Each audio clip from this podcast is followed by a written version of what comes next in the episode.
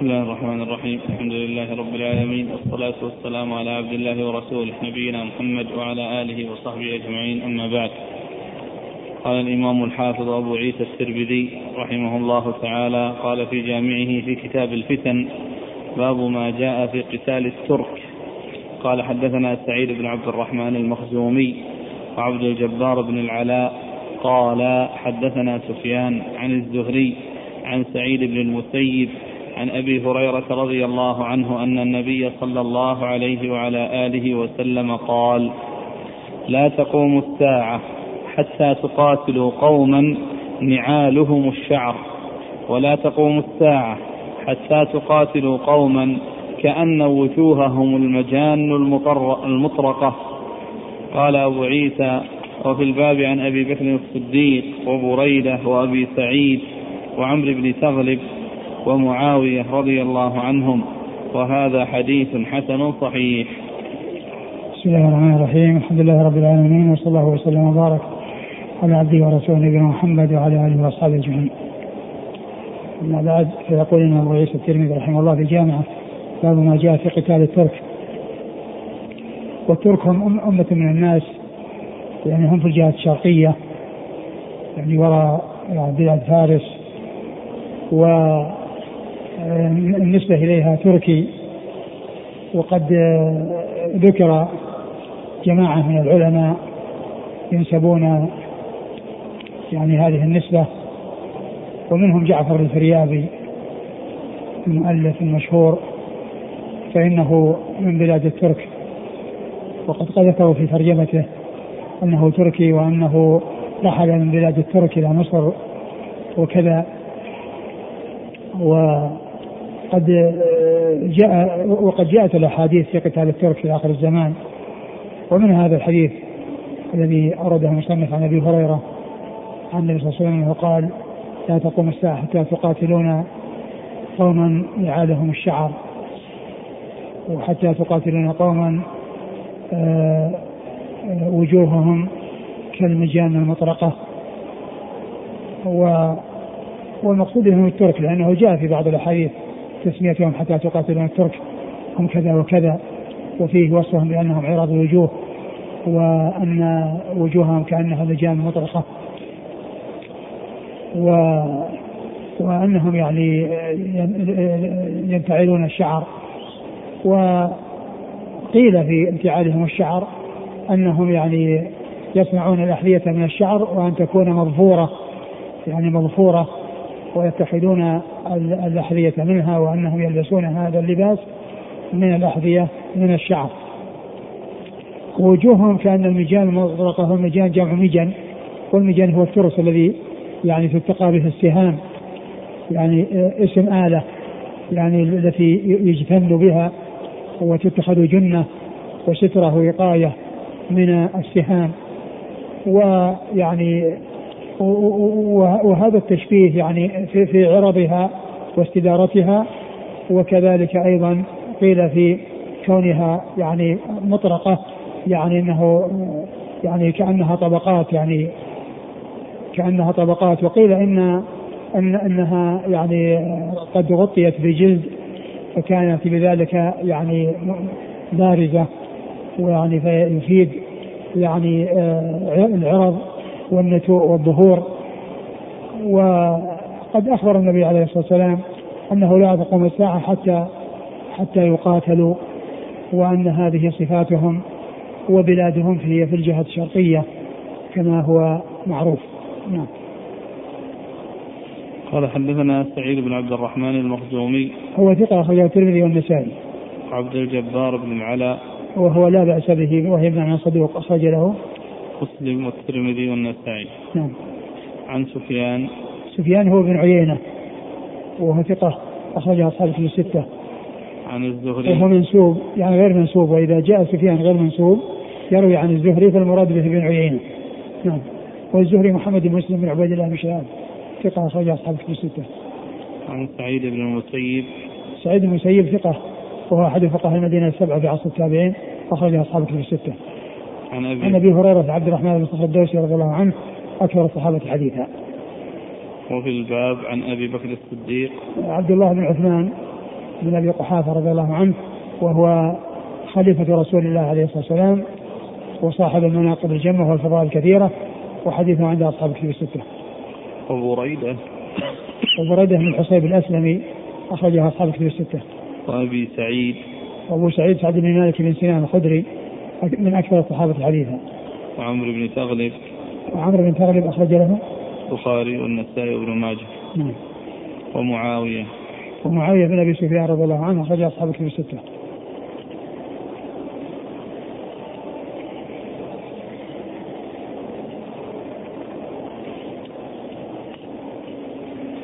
قال رحمه الله تعالى باب ما جاء إذا ذهب كسرى فلا كسرى بعده قال حدثنا سعيد بن عبد الرحمن قال حدثنا سفيان عن الزهري عن سعيد بن المسيب عن أبي هريرة رضي الله عنه أنه قال قال رسول الله صلى الله عليه وآله وسلم إذا هلك كسرى فلا كسرى بعده وإذا هلك قيصر فلا قيصر بعده والذي نفسي بيده لتنفقن كنوزهما في سبيل الله. قال أبو عيسى هذا حديث حسن صحيح. ثم ورد ابو عيسى باب إذا يعني آه، إذا إذا هلك كسرى فلا كسرى بعده. كسرى لقب على ملك الفرس أو لقب لملك الفرس وكما أن قيصر لقب لملك الروم. وقال عليه الصلاة والسلام إذا ذهب كسرى فلا كسرى بعده. إذا ذهب كسرى وهو الذي كان يعني يملك الفرس في زمنه صلى الله عليه وسلم فلا كسرى بعده. وإذا ذهب قيصر فلا قيصر بعده. يعني فسر بأن المقصود يعني ذهابهم عن عن, العراق والشام لأن لأن الفرس يعني كان العراق بأيديهم والشام كان بأيدي الروم. وأنه إذا ذهب يعني كسرى فلا كسرى بعده. يعني معناه بأن يعني آه يعني في هذه البلاد. وكذلك إذا ذهب قيصر فلا قيصر بعده يعني في هذه البلاد. وقيل انه يعني من ناحية يعني القوة واتساع المملكة التي كانت موجودة من قبل وأنها يعني آه آه بذهاب يعني يعني هذين الزعيمين الموجودين في زمنه والذين عندهما الكنوز وأن بلادهم ستفتح وس يعني يقضى على هاتين الدولتين يعني في يعني هذه البلاد التي هي بلاد الشام وبلاد العراق وأن كنوزهما ستنفق في سبيل الله. وقد حصل ذلك فقد قضي على الدولتين العظميين في هذه في, في هذه الأقطار وأنفقت كنوزهما في سبيل الله وذلك في زمن الفاروق حيث أحضرت إلى المدينة وتولى قسمتها عمر بن الخطاب رضي الله عنه. في هذه المدينة. وهذا فيه إخبار من الرسول صلى الله عليه وسلم عن أمر مستقبل وقد وقع كما أخبر عليه الصلاة والسلام فإنه يعني آآ آآ ملك الفرس يعني في العراق وملك الروم يعني الشام يعني قد ذهب بذهاب يعني هذين الزعيمين الكبيرين لهاتين الدولتين العظميين وقد قضي عليهما أي هاتين الدولتين العظميين في زمن الفاروق رضي الله تعالى عنه وأنفقت كنوز هذين الكبيرين العظيمين للفرس والروم أنفقت في سبيل الله كما أخبر بذلك رسول الله عليه الصلاة والسلام حيث أحضرت إلى المدينة وتولى قسمتها الفاروق بنفسه رضي الله عنه وأرضاه نعم. قال حدثنا سعيد بن عبد الرحمن عن سفيان عن الزهري عن سعيد بن المسيب عن أبي هريرة. نعم.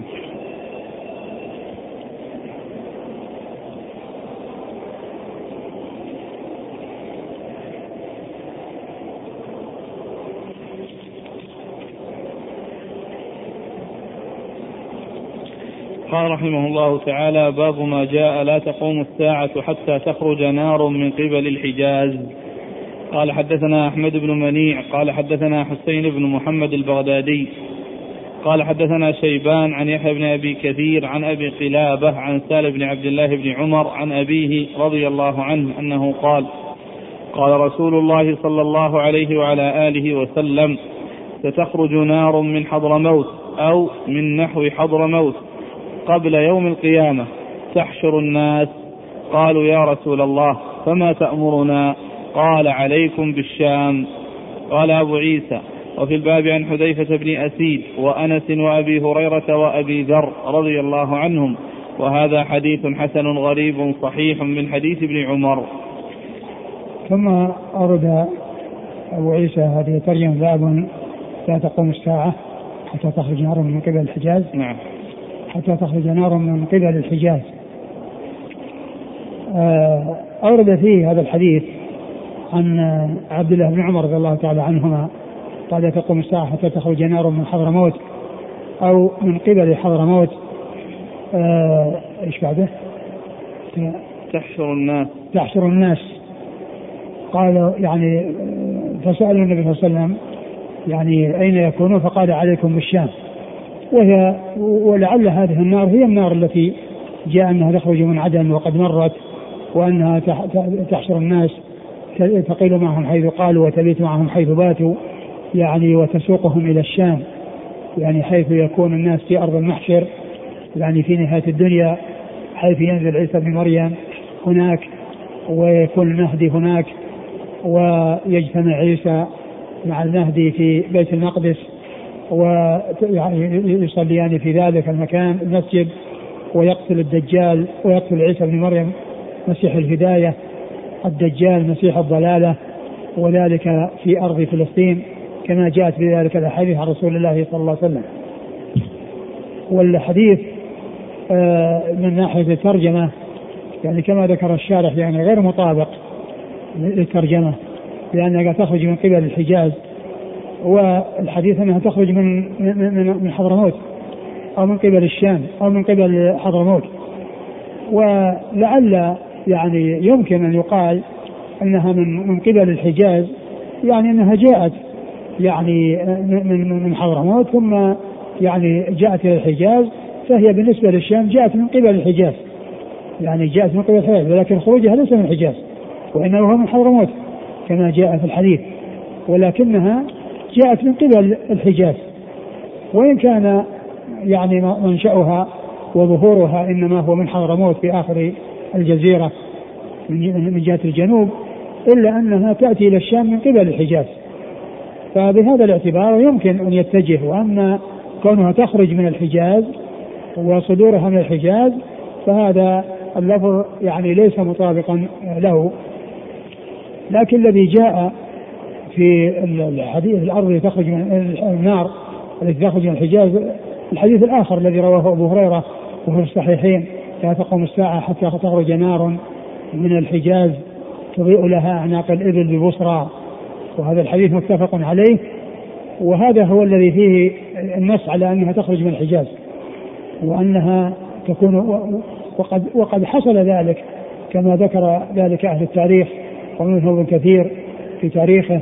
فإنه ذكر نقلا عن جماعة من العلماء أنها ظهرت في عام 54 و600 أي قبل سقوط بغداد بسنتين سقوط بغداد على أيدي التتار أي قبلها بسنتين فيكون هذا الذي أخبر به الرسول صلى الله عليه وسلم من ظهور النار في الحجاز وأنها ضاءت لها تضيء لها أعناق الإبل البصرى هذا قد حصل وقد وقع وقد كتب في ذلك كتابات يعني بين العلماء وجاءت يعني مطابقة لما أخبر به الرسول صلى الله عليه وسلم وأن إضاءتها وجدت في أرض الشام. في تيمة وما حولها فهذا هو الذي آه، يطابق من ناحية الخروج من أرض الحجاز. أما النار التي تسوق الناس وتحشر الناس فهذه تكون في آخر الزمان ولم تأتي. وأما تلك فإنها قد جاءت كما ذكر ذلك ابن كثير نقلا عن جماعة من العلماء الذين كتبوا في هذا وحصلت المكاتبة بينهم وبين أناس يعني في البلاد المختلفة. وجاءت الأجوبة يعني مفيدة حصول ذلك وأن الإضاءة يعني حصلت ووصلت إلى الشام فكان ذلك مطابقا لما أخبر به الرسول صلوات الله وسلامه وبركاته عليه. وبذلك تكون تلك النار وقعت وحصلت. وأما النار التي تحشر الناس فإنها تكون في آخر الزمان كما جاء في الحديث الذي سبق أن مر تخرج من من قعر عدن تحشر الناس تقيل معهم حيث قالوا وتبيت معهم حيث باتوا نعم. قال حدثنا أحمد بن منيع. أحمد بن منيع ثقة أخرجها أصحاب الكتب الستة. عن حسين بن محمد البغدادي. وهو؟ ثقة أخرجه أصحاب الكتب. نعم. عن شيبان. شيبان بن بن عبد الرحمن وهو ثقة أخرجها أصحاب الكتب الستة. عن يحيى بن أبي كثير. وهو اليمامي ثقة أخرجها أصحاب الكتب الستة. عن أبي قلابة. أبي قلابة عبد الله بن زيد الجرمي ثقة أخرجها أصحاب الكتب الستة. عن سالم بن عبد الله. وهو ثقة أخرجها أصحاب الكتب الستة. عن أبيه عبد الله بن عمر رضي الله عنهما وهو أحد العباد له الأربعة من الصحابة وأحد السبعة المكثرين من حديث رسول الله صلى الله عليه وسلم. وفي الباب عن حذيفة بن أسيد. حذيفة بن أسيد أخرج له؟ مسلم وأصحاب السنن. نعم. وأنس. أنس بن مالك خادم النبي صلى الله عليه وسلم ومن أكثر الصحابة حديثا. وأبي هريرة وأبي ذر. وأبو ذر جندب بن جنادة أخرجها أصحابه في الستة. يقول كيف الجمع بين قول صلى الله عليه وسلم فيما مر إذا فسد أهل الشام فلا خير فيكم؟ وهنا في الحديث عليكم بالشام. يعني هذا في آخر الزمان. يقول هذاك في آخر الزمان. وأما يعني ذاك فهو مطلق. يعني معناه أنه إذا فسد أهل الشام يعني ف يعني آه فلا خير فيكم يعني في آه البقاء في الشام ولا في الذهاب إلى الشام. وأما هذا في آخر الزمان آه أن يعني عيسى بن مريم ينزل والمهدي يكون هناك والناس يعني يحشرون هناك وتحشرهم النار حتى يصلوا إلى أرض المحشر وبها يعني يكون يأجوج ومأجوج يهلكون ويبقى عيسى بعد ذلك. فالجمع بينهما أن هذا في آخر الزمان وعند قرب قيام الساعة وعند نزول عيسى وعند وجود المهدي هناك وأما هذا يعني يدل على حصول الفساد يعني في الشام وأنه إذا حصل الفساد في الشام فإنه لا يبقى فيه ولا يذهب إليه. قال رحمه الله تعالى باب ما جاء لا تقوم الساعة حتى يخرج كذابون قال حدثنا محمود بن غيلان قال حدثنا عبد الرزاق قال أخبرنا معمر عن همام بن منبه عن أبي هريرة رضي الله عنه أنه قال قال رسول الله صلى الله عليه وعلى آله وسلم لا تقوم الساعة حتى ينبعث دجالون كذابون قريب من ثلاثين. كلهم يزعم أنه رسول الله. قال أبو عيسى وفي الباب عن جابر بن سمرة وابن عمر رضي الله عنهم وهذا حديث حسن صحيح. ثم أورد أبو عيسى رحمه الله الترجمة باب لا تقوم الساعة حتى يخرج كذابون يعني كذابون يعني في دعوة النبوة يدعون النبوة وهم كذبة. وقد أورد أبو عيسى هذا الحديث عن النبي صلى الله عليه وسلم قال لا تقوم الساعة حتى يخرج ثلاثون دجالون. كلهم يزعم أنه رسول الله. وش بعده؟ ولا؟ كلهم يزعمون أنه رسول الله. يعني أنهم يدعون النبوة ويدعون أنهم يعني رسل من الله عز وجل وهم كذبة. ويعني قيل إن أن, أن, أن الذي يعني حصل ويحصل في مختلف العصور يعني حصول يعني كذابين كثيرون ولكن آه هذا المقدار أو هذا العدد الذي هو قريب من 30 يعني الذين يكون لهم شوكة ولهم يعني قوة. وأما من يدعي يعني ذلك مجرد دعوة يعني كان يكون مجنون أو شبه المجنون ويدعي وليس له شوكة وليس هذا فهذا لا يحصون كثرة. ويعني يحصل أنهم يعني يعني في مختلف الأزمنة في من يدعي أنه المهدي وفي من يدعي أنه عيسى بن مريم وفي من يدعي أنه نبي وأنه رسول وكل هؤلاء كذبة. ولكن الذي الحديث في من يدعي الرسول الرساله والنبوة وهو كاذب وأنه في حدود هذا المقدار لكن هذا المقدار إنما هو في الذين لهم شوكة ولهم قوة. وأما من يوجد منه مجرد الدعوة فإن هذا كثير جدا ولا يعني يزال الناس في مختلف العصور يعني يحصل من المجانين وأشباه المجانين يعني من يدعي مثل هذه الدعوة. نعم. قال حدثنا محمود بن غيلان. محمود بن غيلان ثقة أخرج له أصحاب الكتب الستة إلا أبا داود. عن عبد الرزاق. عبد الرزاق بن همام الصنعاني اليماني وهو ثقة أخرج أصحاب الكتب الستة. عن معمر. معمر بن راشد الأزدي البصري ثم اليماني ثقة أخرج أصحاب الكتب الستة. عن همام بن منبه. هو ثقة أخرج له أصحاب الكتب الستة. عن أبي هريرة. عن أبي هريرة رضي الله عنه وقد مر ذكره. وفي الباب عن جابر بن سمرة. جابر بن سمرة أخرج أصحاب الكتب الستة. وابن عمر. نعم.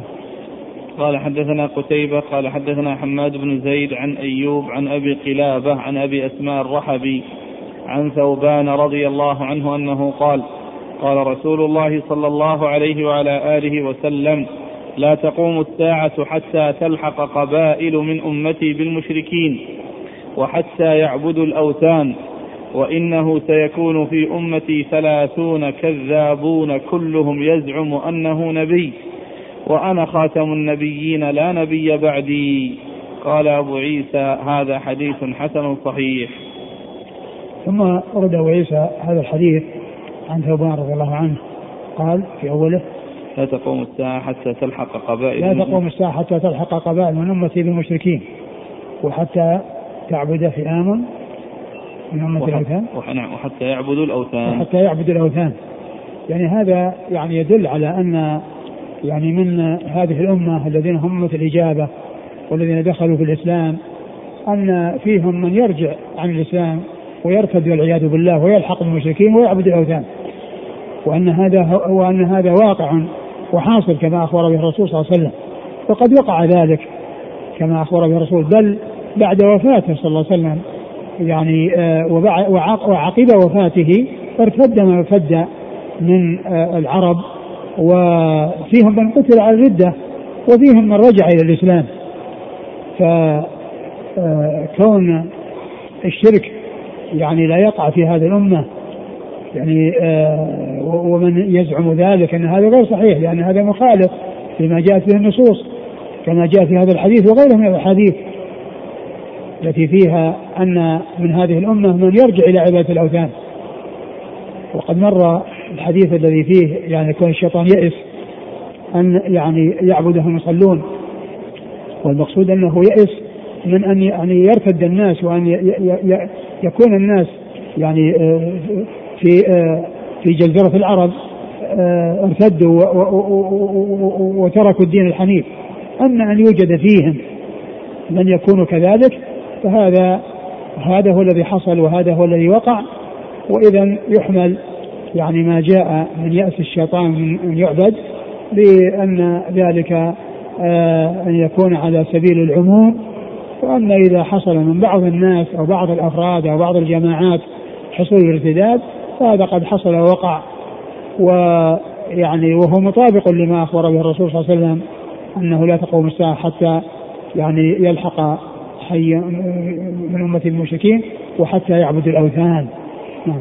وبعد في آخره ولا تقوم الساعة وهذا محل الشاهد للترجمة حتى يخرج الدجالون ثلاثون كل كلهم يزعم أنه نبي وأنا خاتم النبي لا نبي بعدي. يعني أن أن أن هؤلاء هؤلاء أن هؤلاء الثلاثين يدعون النبوة ويقولون أنهم رسل من الله عز وجل وهم كذبة دجالون لأن الرسالة ختمت بنبينا محمد عليه الصلاة والسلام فلا نبي بعده ومن ادعى النبوة بعده فهو دجال كذاب. نعم. قال حدثنا قتيبة. قتيبة بن سعيد ثقة أخرجها أصحاب الكتب الستة. عن حماد بن زيد وهو ثقة أخرجها أصحاب الكتب الستة. عن أيوب أيوب بن أبي تميم السختياني ثقة أخرج أصحاب الكتب الستة. عن أبي قلابة عن أبي أسماء الرحبي. أبو قلابة عبد الله بن زيد الجرمي ثقة أخرج أصحاب الكتب الستة وأبو أبو أسماء الرحبي هو عمرو بن مرثد. نعم. أخرجها أصحاب الكتب الستة. البخاري المفرد. البخاري في المفرد ومسلم وأصحاب السنة. عن ثوبان. عن ثوبان رضي الله عنه أخرج له. البخاري المفرد. ومسلم وأصحاب السنة نعم.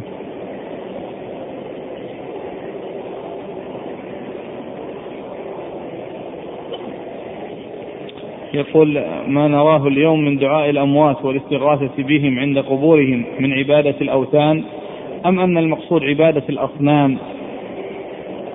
آه كل ما عبد من غير الله عز وجل فهو شرك بالله سبحانه وتعالى.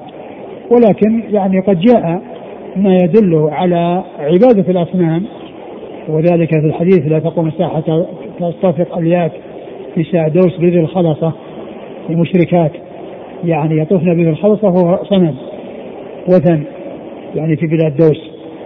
وهذا يعني أخبر بالرسول صلى الله عليه وسلم وأنه سيحصل. ولا شك أن الشرك أنواع ومنه يعني عبادة أحجار وأصنام ومنه الاستغاثة ودعاء الأموات. يقول هناك من يستدل بقول النبي صلى الله عليه وسلم آه لا الشرك أخشى عليكم أو ونحو هذا. يقول فيستدل على أنه لن يصل الشرك إلى هذه الأمة. هذه الأحاديث التي سمعناها هي نص من رسول الله صلى الله عليه وسلم في أن الشرك يقع في هذه الأمة ولهذا قال من أمتي حتى يلحقوا بالمشركين وحتى يعبدوا الأصنام. وقد حصل ذلك بالمشاهدة والمعاينة عقب وفاته صلى الله عليه وسلم. فإن أبا بكر الصديق رضي الله عنه قاتل المرتدين وفيهم من قتل على الردة وهم الذين يعني معنيون بالحديث في قوله آه، عندما يذاد ناس عن الحوض فيقول أصحابي أصحابي فيقول إنك لا تدري ما احدثوا بعدك. يعني إنهم ارتدوا عن دينهم وهذا في حق الأشخاص الذين ارتدوا وقاتلهم الصديق رضي الله عنه والجيوش المظفرة معه ومات من مات منهم على ردة فهذا يذاد عن الحوض. ومن رجع إلى الإسلام وعاد إلى الإسلام فإنه حصلت له السلامة. نعم. قال رحمه الله تعالى باب ما جاء في ثقيف ما, ما جاء في ثقيف كذاب ومبير قال حدثنا علي بن حجر قال حدثنا الفضل بن موسى عن شريك بن عبد الله عن عبد الله بن عصم عن ابن عمر رضي الله عنهما أنه قال قال رسول الله صلى الله عليه وآله وسلم في ثقيف كذاب ومبير. قال أبو عيسى يقال الكذاب المختار بن أبي عبيد والمبير الحجاج بن يوسف. قال حدثنا أبو داود سليمان بن سلم البلخي. قال أخبرنا النضر بن شميل عن هشام بن حسان أنه قال أحصوا ما قتل الحجاج ما قتل الحجاج صبرا فبلغ مئة ألف وعشرين ألف قتيل.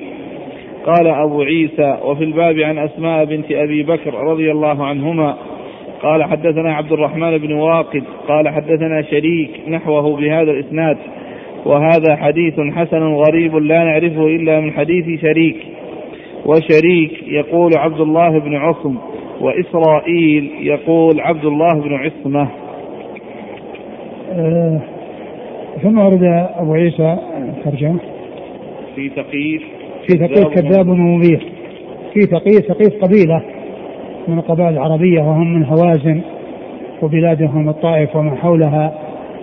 و وقد أخبر النبي عليه الصلاة والسلام أن فيهم كذاب ومضيح والكذاب هو الذي يعني ادعى النبوة وهو كذاب دجال والمبير هو الذي يهلك ويحصل على يديه الإهلاك. وقد أورد أبو عيسى هذا الحديث عن عن ابن عمر. نعم. عن ابن عمر رضي الله عنهما أن النبي صلى الله عليه وسلم قال لا في ثقيف كذاب ومبير. في ثقيف كذاب ومبير في ثقيف كذاب ومبير في ثقيف كذاب ومبير وقد جاء أيضا في صحيح مسلم عن أسماء بنت أبي بكر وهو الذي أشار إليه المصنف أن الرسول صلى الله عليه وسلم قال أن أنه في في ثقيف كذاب ومبير وقد قال ذلك أسمى للحجاج وقالت أن الكذاب فقد عرفناه وأما المبير فلا يخاله إلا أنت. وأما المبير فلا يخالف إلا أنت. بعدما قتل عبد الله بن الزبير رضي الله تعالى عنه وأرضاه. ف آه، والمختار بن أبي عبيد يعني آه، ادعى النبوة و وهو كذاب وهو يعني أخو صفية بنت أبي عبيد زوجة عبد الله بن عمر وأبو عبيد يعني صحابي وصفية بنت أبي عبيد هي زوجها بن عمر هي أخت المختار بن أبي عبيد بنت أبي عبيد. نعم. قال حدثنا علي بن حجر. هو بن إياس السعدي ثقة أخرجه البخاري ومسلم والترمذي والنسائي. عن الفضل بن موسى. وهو السيناني ثقة أخرجه أصحابه في الستة. عن شريك بن عبد الله. النخعي وهو صدوق. آه، اختلط بالماء ولي القضاء وحديث أخرجه البخاري تعليقا ومسلم وأصحاب السنة. عن عبد الله بن عصم. عبد الله بن عصم صدوق أخرج له. أبو داود والترمذي وابن ماجه. نعم. عن ابن عمر. نعم. قال حدثنا أبو داود سليمان بن سلم البلخي. وهو ثقة أخرج له. أبو داود والترمذي والنسائي. نعم. عن النضر بن شميل. وهو ثقة أخرج أصحابه في الستة. عن هشام بن وهشام حسان بن حسان ثقة أخرج أصحابه في الستة. قال أحصى ما قتل الحجاج صبرا فبلغ 120 يعني ألف. صبرا يعني القتل يعني بغير يعني خطأ وبغير حرب ومعركة. هذا يعني يقال له صبر. قال حدثنا عبد الرحمن بن واقد. هو صدوق يغلط أخرجه الترمذي وابن ماجه. نعم. وقال وفي الباب عن أسماء بنت أبي بكر. رضي الله عنها أخرجها أصحابه في الستة. قال شريك يقول عبد الله بن عصم وإسرائيل يقول عبد الله بن عصمة. وهو عصمة. عبد الله يقول عبد الله بن عصمة. فتح العين. نعم.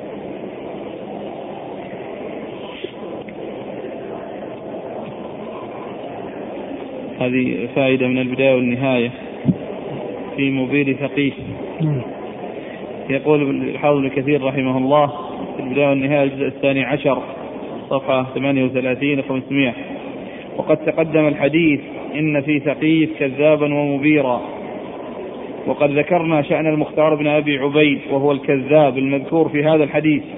وقد كان يظهر الرفض أولا ويبطن الكفر المحض. وأما المبير فهو الحجاج بن يوسف. هذا وقد كان ناصبيا يبغض عليا وشيعته في هوى آل مروان بني أمية وكان جبارا عنيدا مقداما على سفك الدماء بأدنى شبهة. وقد روي عنه ألفاظ بشعة شنيعة ظاهرها الكفر كما قدمنا فإن كان تاب منها وأقلع عنها وإلا فهو باق في عهدتها ولكن قد يخشى قد يخشى أنها رويت عنه بنوع من زيادة عليه فإن الشيعة كانوا يبغضونه جدا لوجوه وربما حرفوا عليه بعض الكلم وزادوا فيما يحكونه عنه بشاعات وشناعات.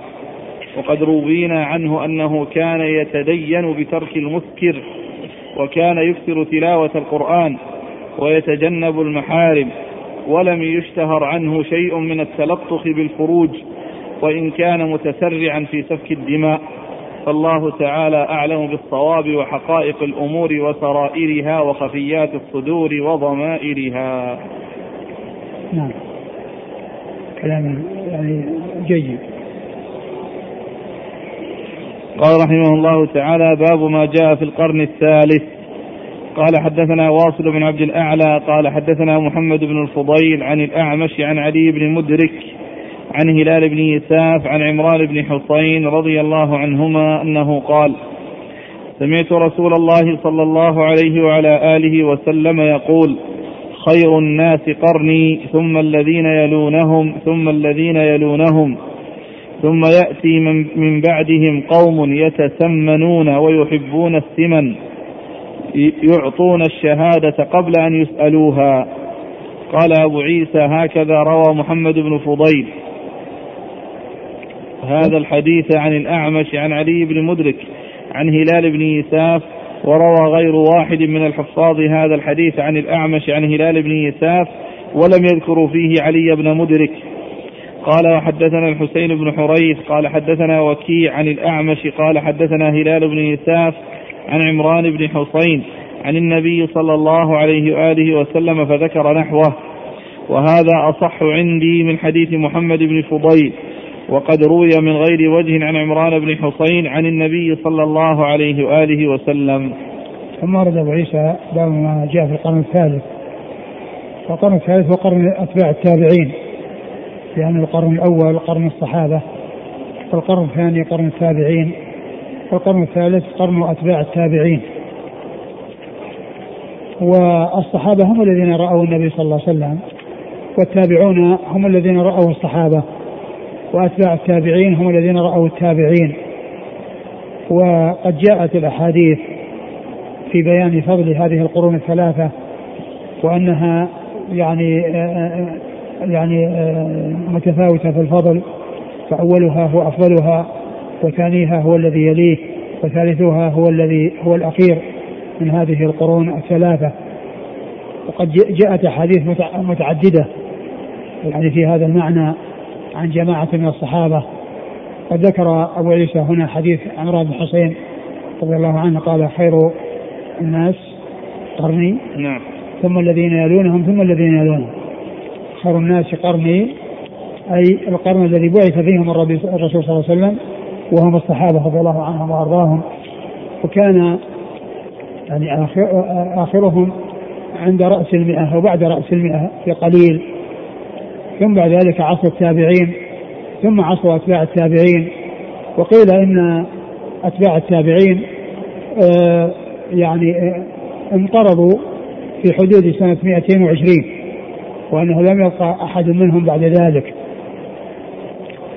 و وهذا يدل على أن القرون من حيث آه، الأمة أنها تتفاوت فإن قرن الصحابة استمر يعني إلى 100 سنة وبعدها ثم قرنان بعد ذلك كلها صارت في حدود 120 يعني القرنان جميعا في آه، في 120 حيث كان آخر آه، عصر أتباع التابعين سنة 220 ولهذا فإن الأحاديث الثلاثية التي رواها البخاري عن أتباع التابعين لأن الأحاديث الثلاثية فيها تابعي وتابعي وتابع تابع.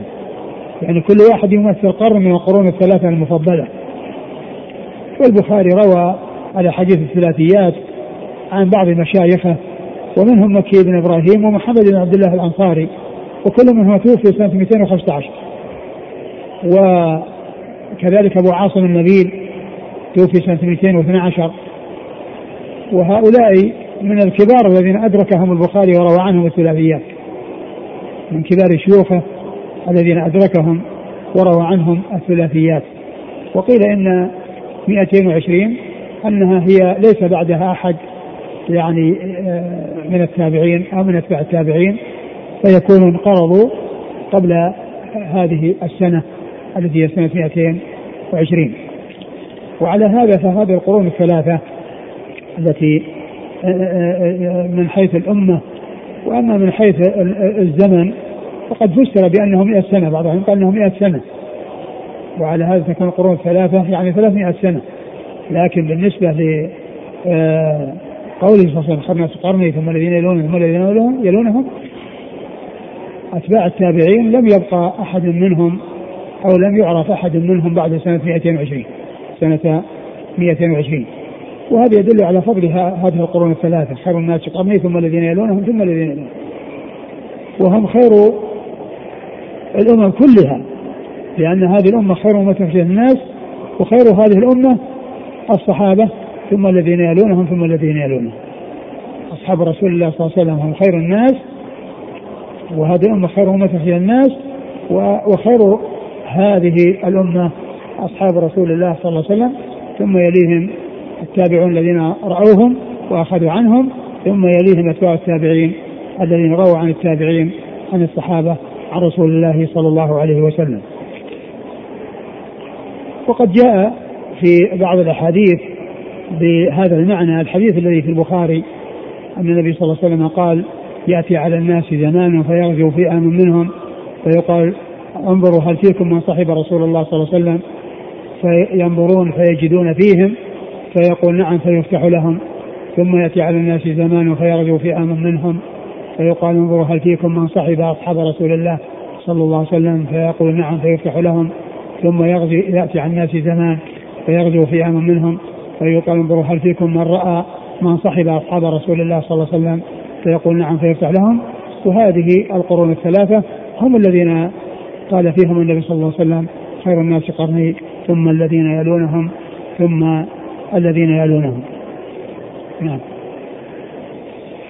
ثم يأتي من بعدهم قوم يتسمنون ويحبون السمن. ثم يأتي من بعدهم قوم يتسمنون يعني يتنعمون ويأكلون المآكل التي تكون سببا في سمنهم. يعني بمعنى أنهم مترفين وأنهم يعني يتنعمون وأنه يعني يظهر فيهم السمن فهم يتسمنون بما يأكلونه من أطايب المآكل فيظهر فيظهر فيهم السمن. يتسمنون فيظهر فيهم السمن و يعطون الشهادة قبل أن يسألوها يعني أنهم لا يبالون بالشهادات ولا يتحرزون فيها ولا يعني ينتظرون حتى تطلب منهم. إذا كان يعني الناس أو أصحاب الشهادة على علم بذلك منهم أما إذا كان صاحب الشهادة أو المشهود له لا يعلم شيئا وهو عنده علم يفصل بين الناس فإن الإتيان بالشهادة وإن لم يستشهد مطلوب. وأما الممنوع والمحذور هو الذي لا يبالي بالشهادة ويتسرع يعني في الشهادة ويعني لا يبالي. وأما إذا كان المشهود لهم لا يعلمون ولا يعرفون شيئا وهو يعلم يعني شيئا يفصل بين المتخاصمين وأنه بإظهاره ما عنده يتبين من له الحق ومن ليس له الحق فإن هذا مطلوب منه أن يأتي بالشهادة وإن لم تطلب منه حيث لا يكون عندهم علم بأن عنده شهادة. أما إذا كان يعرف بأنهم يعلمون فإنه ينتظرهم حتى يطلبوا منه. نعم. قال حدثنا واصل بن عبد الأعلى. هو؟ ثقة في مسلم وأصحاب السنن. نعم. عن محمد بن فضيل. وهو صدوق أخرج أصحاب الكتب الستة. عن الأعمش. سليمان بن مهران الكاهلي الكوفي ثقة أخرج أصحاب الكتب الستة. عن علي بن مدرك. وهو ثقة أخرج أصحاب الكتب الستة. عن هلال بن يساف. وهو ثقة أخرجه البخاري. تعليقا. تعليقا مسلم وأصحاب السنن. عن عمران بن حصين. عن عمران بن حصين أبو نجيد رضي الله عنه أخرج له أصحاب الكتب الستة. قال وحدثنا الحسين بن حريث وهو ثقة أخرجه أصحاب الكتب إلا ابن ماجه نعم عن وكيع وكيع بن الجراح الرؤاسي الكوفي ثقة أخرج أصحابه في الستة. عن الأعمش عن هلال بن يساف عن عمران قال نعم. وهذا أصح عندي من حديث محمد بن فضيل. يعني أن محمد بن فضيل فيه زيادة علي بن مدرك بين بين الأعمش وبين آآ آه، هلال بن وبين هلال بن يساف. ورواية وكيع ومن معه بدونها وفيها أيضا التصريح من الأعمش بالتحديث بتحديث هلال بن يساف له. نعم. ويحتمل أن يكون عنده عن الشيخ عن عن عن عنهما بواسطة وبغير واسطة. نعم.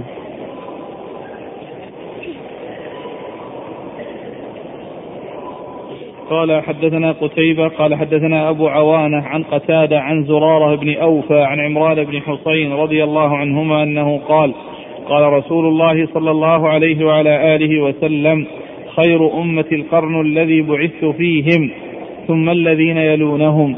قال ولا أعلم ذكر الثالث أم لا ثم ينشأ أقوام يشهدون ولا يستشهدون ويخونون ولا يؤتمنون. ويفشو فيهم السمن. قال أبو عيسى هذا حديث حسن صحيح.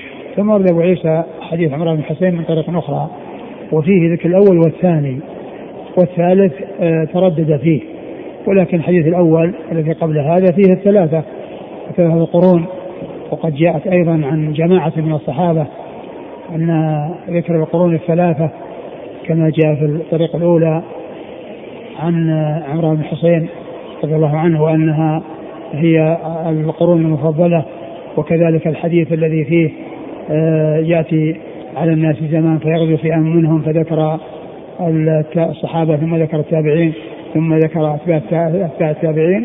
فإذا القرون الثلاثة ثابتة القرن الثالث ثابت عن رسول الله صلى الله عليه وسلم وفي بعض الأحاديث التردد في ثبوته ولكن آه، ما جاء فيه الثبوت فإنه معتبر وهو المعول عليه ولا يلتفت أو يعني آه، يصار إلى ما فيه تردد مع وجود الجزم وتعدد الأحاديث في ذلك عن رسول الله صلى الله عليه وسلم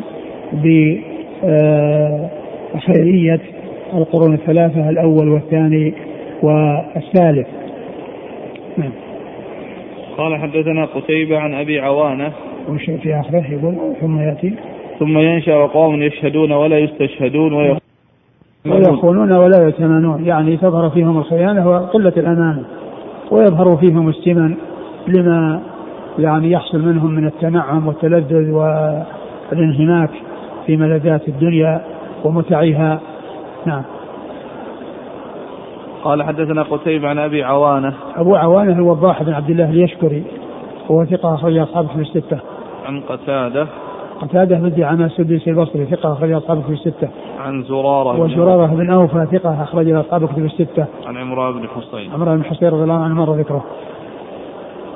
يقول السائل ألا يعارض هذا الحديث الذي جاء فيه أمتي كالمطر أو كالقطر لا يدرى الخير في أوله أو آخره لا يعارضه لأن لأن الخير يعني موجود في هذه الأمة يعني في الأول وفي الآخر ولكنه يتفاوت وأما بالنسبة للقرون الثلاثة المفضلة فقد جاء التنصيص على خيريتها وعلى تقديمها على غيرها. وحديث من آمن بي ولم يراني خير من الذي آمن بي وقد رآني. نعم حديث. من آمن بي ولم يراني خير من الذي آمن بي وقد رآني. اللفظ هذا ما أعرفه لكن الذي جاء في حديث أن أن يعني آه، له أجر خمسين منكم قالوا منا منهم قال يعني بل منكم. وهذا يعني فسر يعني ما يحصل من الشدة لهم وأن الواحد يؤجر يعني على ذلك أجرا عظيما. وأما من حيث الصحبة ومن حيث أجر الصحبة فإن هذا لا يعدله شيء. ولهذا يعني يفوقون غيرهم ويتقدمون على غيرهم بما حصل لهم من صحبة الرسول صلى الله عليه وسلم والذب عنه والجهاد معه. وأما الأعمال التي يعملونها يعني بعد النبي صلى الله عليه وسلم وليست للدفاع عنه وليست يعني معه ويعني وهم في يعني حال رخاء وليس عندهم شدة فإن أولئك الذين يكون واحد منهم كالقابض عن الجمر يعني أجره عظيم عند الله عز وجل وهذا الذي أجره عظيم عند الله عز وجل وإن كان كذلك إلا أن أجر الصحبة لا يعدله شيء فلذلك يعني آه، يتميزون على غيرهم من جميع الوجوه. نعم. قال رحمه الله تعالى باب ما جاء في الخلفاء. والله, والله تعالى أعلم وصلى الله وسلم وبارك على نبينا ورسوله نبينا محمد وعلى آله وأصحابه أجمعين. جزاكم الله خيرا وبارك الله فيكم ألهمكم الله الصواب ووفقكم الحق ونفعنا الله بما قلتم وغفر الله لنا ولكم وللمسلمين أجمعين. آمين. قوله صلى الله عليه وسلم ويظهر فيهم السمن أو فيهم السمن جاءت أسئلة هل فيه تحريم السمن؟ تحريم؟ اي السمن كما هو معلوم هذا شيء يعني طبعا هو مذموم ولكنه يعني هو نتيجة للمآكل والمشارب والإسراف والزيادة يعني طبعا غير مطلوبة. والإنسان يعني عليه أن لا يسرف في مآكله ومشاربه عليه يكون معتدلا. كما قال الله عز وجل الذين إذا أنفقوا لم يسرفوا ولم يقتروا وكان بين ذلك قواما. وعليه هل على الإنسان الذي ابتلي بهذا أن يتداوى من هذه السمنة؟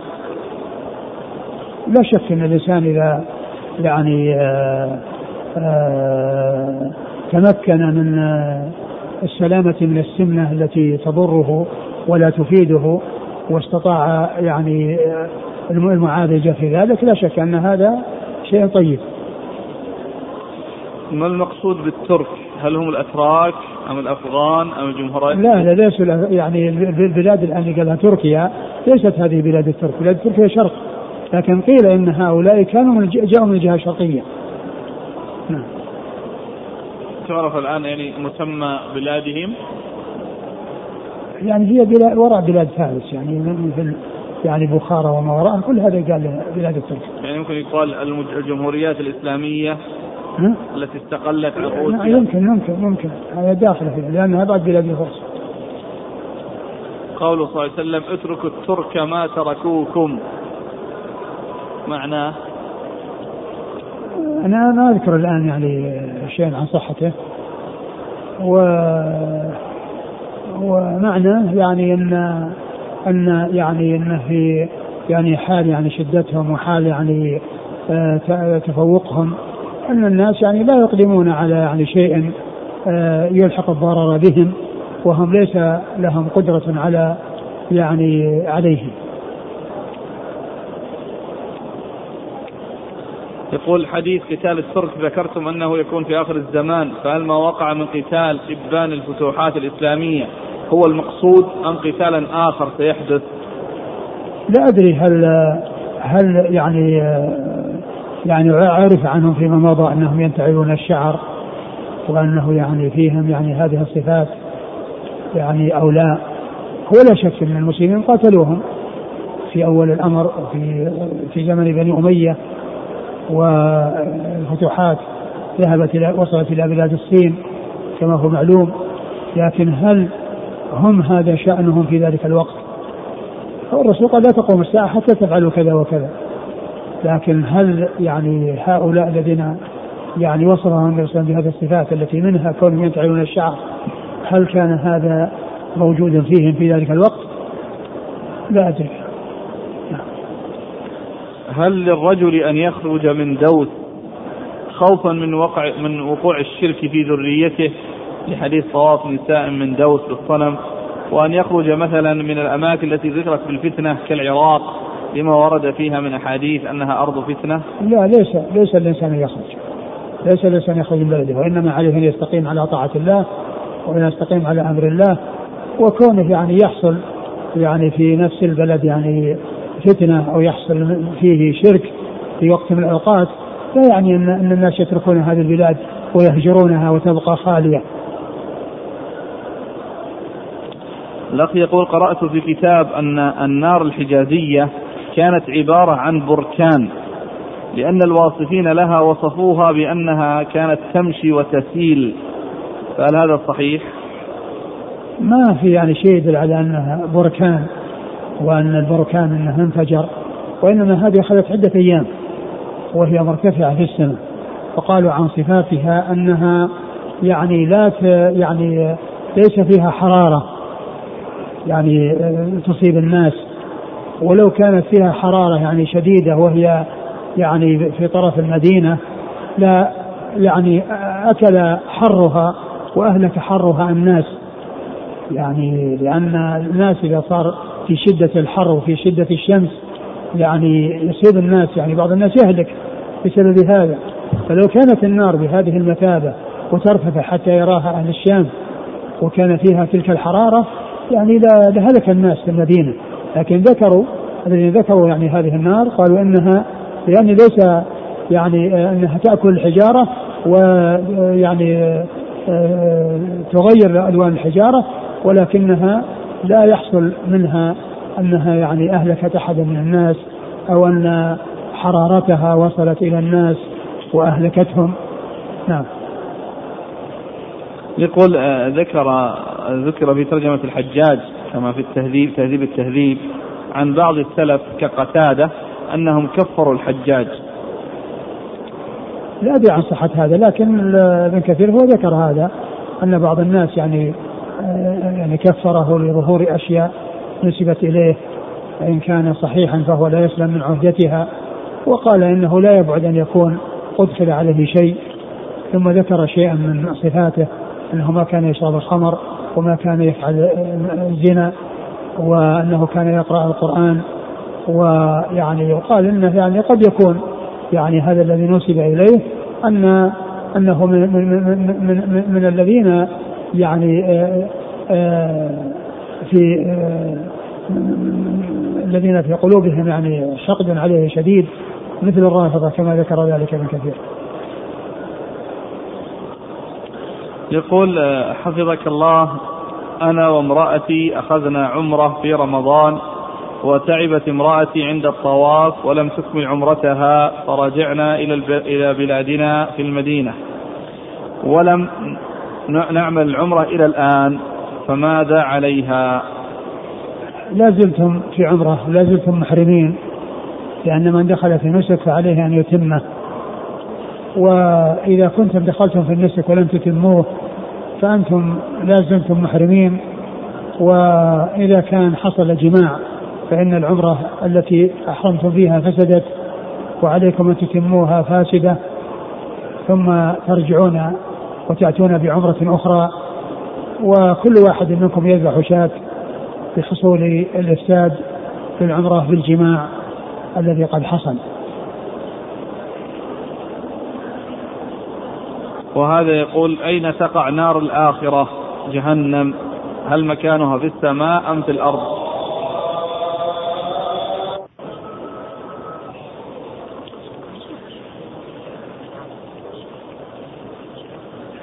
الجنة والنار موجودتان الآن وهما موجودتان قبل يوم القيامة وقد أعدت الجنة للمتقين وأعدت النار للكافرين والرسول صلى الله عليه وسلم عرض عليه الجنة وعرض عليه النار وهو قائم يصلي بالناس صلاة الكسوف عليه الصلاة والسلام ورأى النار يحكم بعضها بعضا ورأى الجنة قد تدلت فيها عناقيد العنب وكذلك جاء أن آل فرعون يعذبون في النار قبل يوم القيامة وأنهم بعد البعث والنشور ينتقلون من عذاب شديد إلى عذاب أشد. وجاء أن المنعم في قبره يفتح له باب الجنة فيأتيه من روحها ونعيمها وأن الكافر يعني يفتح له باب النار فيأتيه من حرها وسمومها. وجاء أن الجنة هي في السماء وأن سقفها عرش الرحمن وجاء أن أرواح الكفار يعني أنها لا تفتح لها أبواب السماء وهذا يدل على أنها يعني ليست في السماء. وعلى كل الواجب هو الإيمان والتصديق بكل ما جاء في القرآن والسنة عن رسول الله صلى الله عليه وسلم من أمور الغيب. والذي يعني عرف مكانه يعني يعتقد طبقا لما ورد والذي لم يعرف مكانه في التحديد فإنه يؤمن بوجوده وحصوله ويعني وإذا لم يكن هناك نص يدل عليه فإنه يوكل العلم إلى الله سبحانه وتعالى. هذه امرأة تسأل تقول أنها أسلمت. وأما أبواها فهما كافران. فتقول إذا مات سيتركان لي أموالا وهما غنيان. وتقول أنا أعلم أنه لا يجوز للمسلم أن يرث الكافر ولا الكافر المسلم لكن أنا أعيش في بلد كفري. وإن لم أخذ ذلك المال فالحكومة الكافرة ستأخذه. فهل لي أن آخذ هذا المال؟ ليس لي وإنما لأوزعه على المحتاجين من المسلمين. أخذ المال على سبيل الميراث. الرسول صلى الله عليه وسلم قال لا يرث المسلم الكافر ولا الكافر المسلم. لا يرث الكافر المسلم ولا المسلم الكافر.